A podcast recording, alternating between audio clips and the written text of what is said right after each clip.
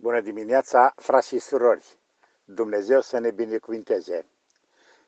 Iată-ne din nou în fața Cuvântului lui Dumnezeu, care aș vrea să fie și astăzi, așa cum ne spune El însuși, o lumină pe cărarea vieții noastre și în umblarea noastră cu Domnul. Vom citi câteva versete din cartea lui Habacuc, capitolul 2, începând cu versetul 1 ne spune cuvântul Domnului așa. M-am dus la locul meu de strajă și stam pe un turn ca să veghez să văd ce are să-mi spună Domnul și în ce va răspunde la plângerea mea.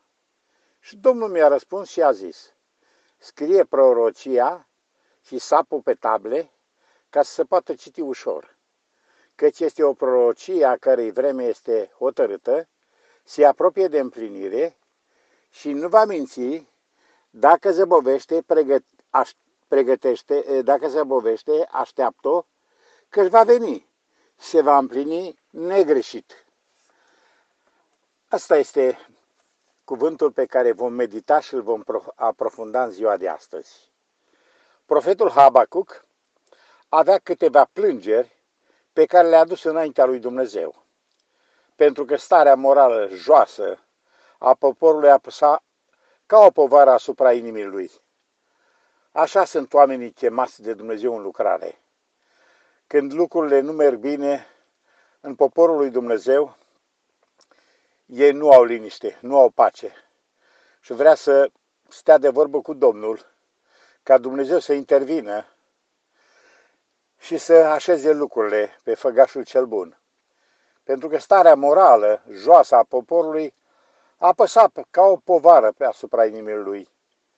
Numai că, de multe ori, când mergem înaintea Domnului și ne răspunde El, lucrurile nu sunt așa cum am gândit noi, răspunsul nu vine așa cum ne-am gândit noi, ci Domnul lucrează într-un fel deosebit, schimbat față de ceea ce gândim.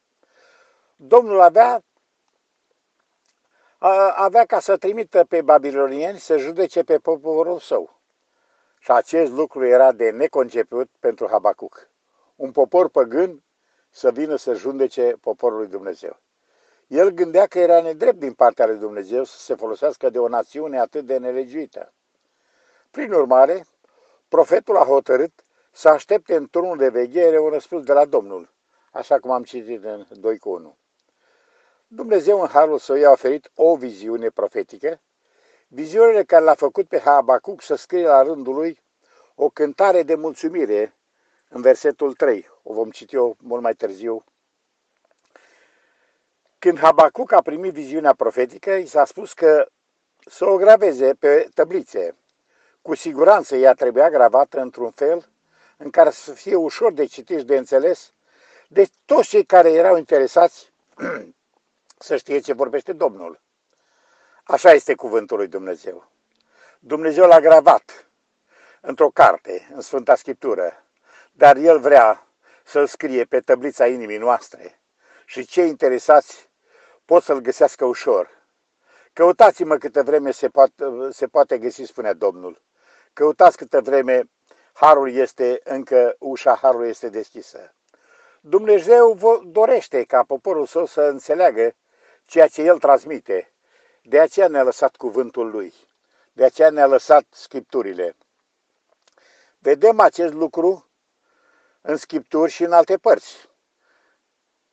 De exemplu, în zilele lui Nemia, cărturarul Ezra și leviții au citit înaintea, Domnului, înaintea poporului din legea lui Dumnezeu în așa fel clar și limpede, dând sens și ajutând poporul să înțeleagă citirea. Și a fost o citire, ne spune cuvântul lui Dumnezeu, ca niciodată. De dimineața și până seara, poporul era setat să audă ce vorbește Domnul când cartea legii a fost găsită. Acest lucru este important și astăzi, în adunări, în biserici, în părtășii, între frați.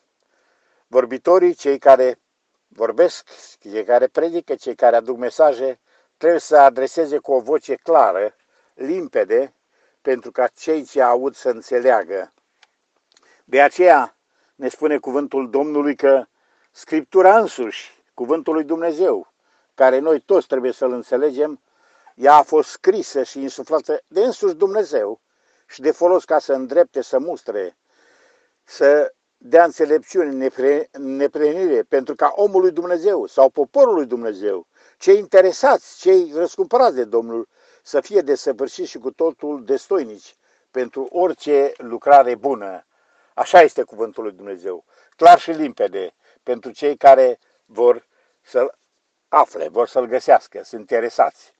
Viziunea profetică dată lui Habacuc n-avea să fie împlinită decât într-un viitor mai îndepărtat. Ea era pentru un timp stabilit, ca și a doua venire a Domnului nostru Isus Hristos, așa cum ne spune Cartea Evreilor în 10 cu 37, spune cuvântul Domnului, încă puțină, foarte puțină vreme, și cel ce vine va veni și nu va zăbovi, și cel neprihănit va trăi prin credință. Dar dacă dă înapoi sufletul meu, nu găsește plăcere în el. De aceea este foarte important să stăruim în cuvântul lui Dumnezeu. Profeția a fost dată pentru ca cel ce o citește să o înțeleagă.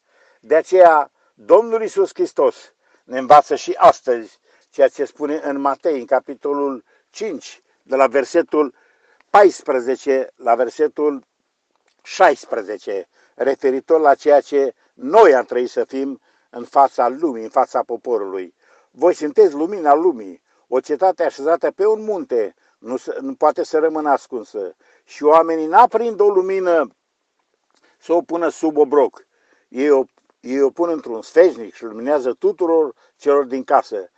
Tot așa să lumineze și lumina voastră înaintea oamenilor, ca ei să vadă faptele voastre bune și să slăvească pe Tatăl vostru care este în ceruri. Ăsta este scopul lui Dumnezeu să ne descopere cuvântul Lui în noi înșine, pentru că cuvântul Lui în noi aduce schimbare, aduce transformare.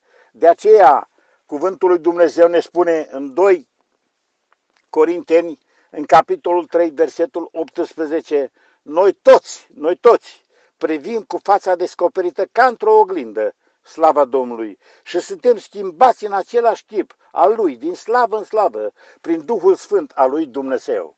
Ce har minunat! O concluzie. Ce s-a întâmplat? Ce, ce lucruri importante a avut loc în viața lui Habacuc după ce Domnul i s-a descoperit? Ne spune cuvântul lui Dumnezeu că în urma acestei viziuni, acest om, în decursul a trei capitole din Scriptură, din pricina cuvântului, spune că el era un om care, un om plângăcios, un om care venea cu, cu doleanțe înaintea lui Dumnezeu. Și cuvântul lui Dumnezeu ne spune că l-a schimbat într-un om care plângea, care se tânguia nemulțumit, într-unul care veghea, într-unul care stătea de strajă în capitolul 2. De aceea există pași în urma cuvântului lui Dumnezeu pentru noi toți atunci când ascultăm cuvântul. Iar mai târziu, după ce a vegheat, ne spune cuvântul lui Dumnezeu în, în Habacuc 3 că el a fost schimbat și transformat într-o, închinat, într-o închinare la adresa lui Dumnezeu și într-o mulțumire. Și la, spune el din, din, din tânguirea lui, din plânsetul lui, din nemulțumirea lui, din frământarea lui, ne spune cuvântul lui Dumnezeu următoarele cuvinte. Ce schimbare a adus viziunea, ce schimbare a adus cuvântul lui Dumnezeu? Ascultați, chiar dacă smochilul nu va înflori, chiar dacă vița nu-și va da rod, rodul măslinului nu va lipsi, și câmpiile nu vor da hrană, oile vor pieri din staule și nu vor mai fi boi în graduri. Eu, Habacuc, tot mă voi bucura în Domnul, mă voi bucura în Dumnezeul mântuirii mele. De ce? Pentru că Domnul Dumnezeu este tăria mea. El îmi face picioarele ca ale cervilor și mă face să merg spre, înălțimi, spre înălțimile mele.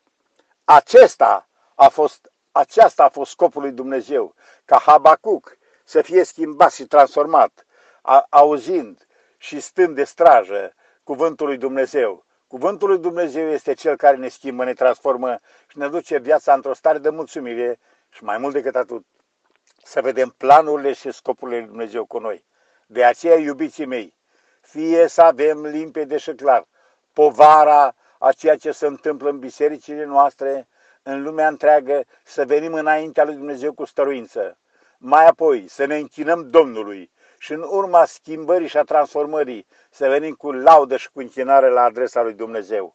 Fie ca aceste cuvinte să ne schimbe viața, să ne transforme viziunea în ziua de astăzi și să trăim o viață de credință, așa cum ne spune El, cuvântul Domnului. Cel neprihănit va trăi prin credință. În vremurile astea tulburi este dovada faptului că Hristos trăiește în noi. Binecuvântat să fie numele Lui în veci. Să aveți o zi binecuvântată. Domnul să fie cu voi toți. Amin.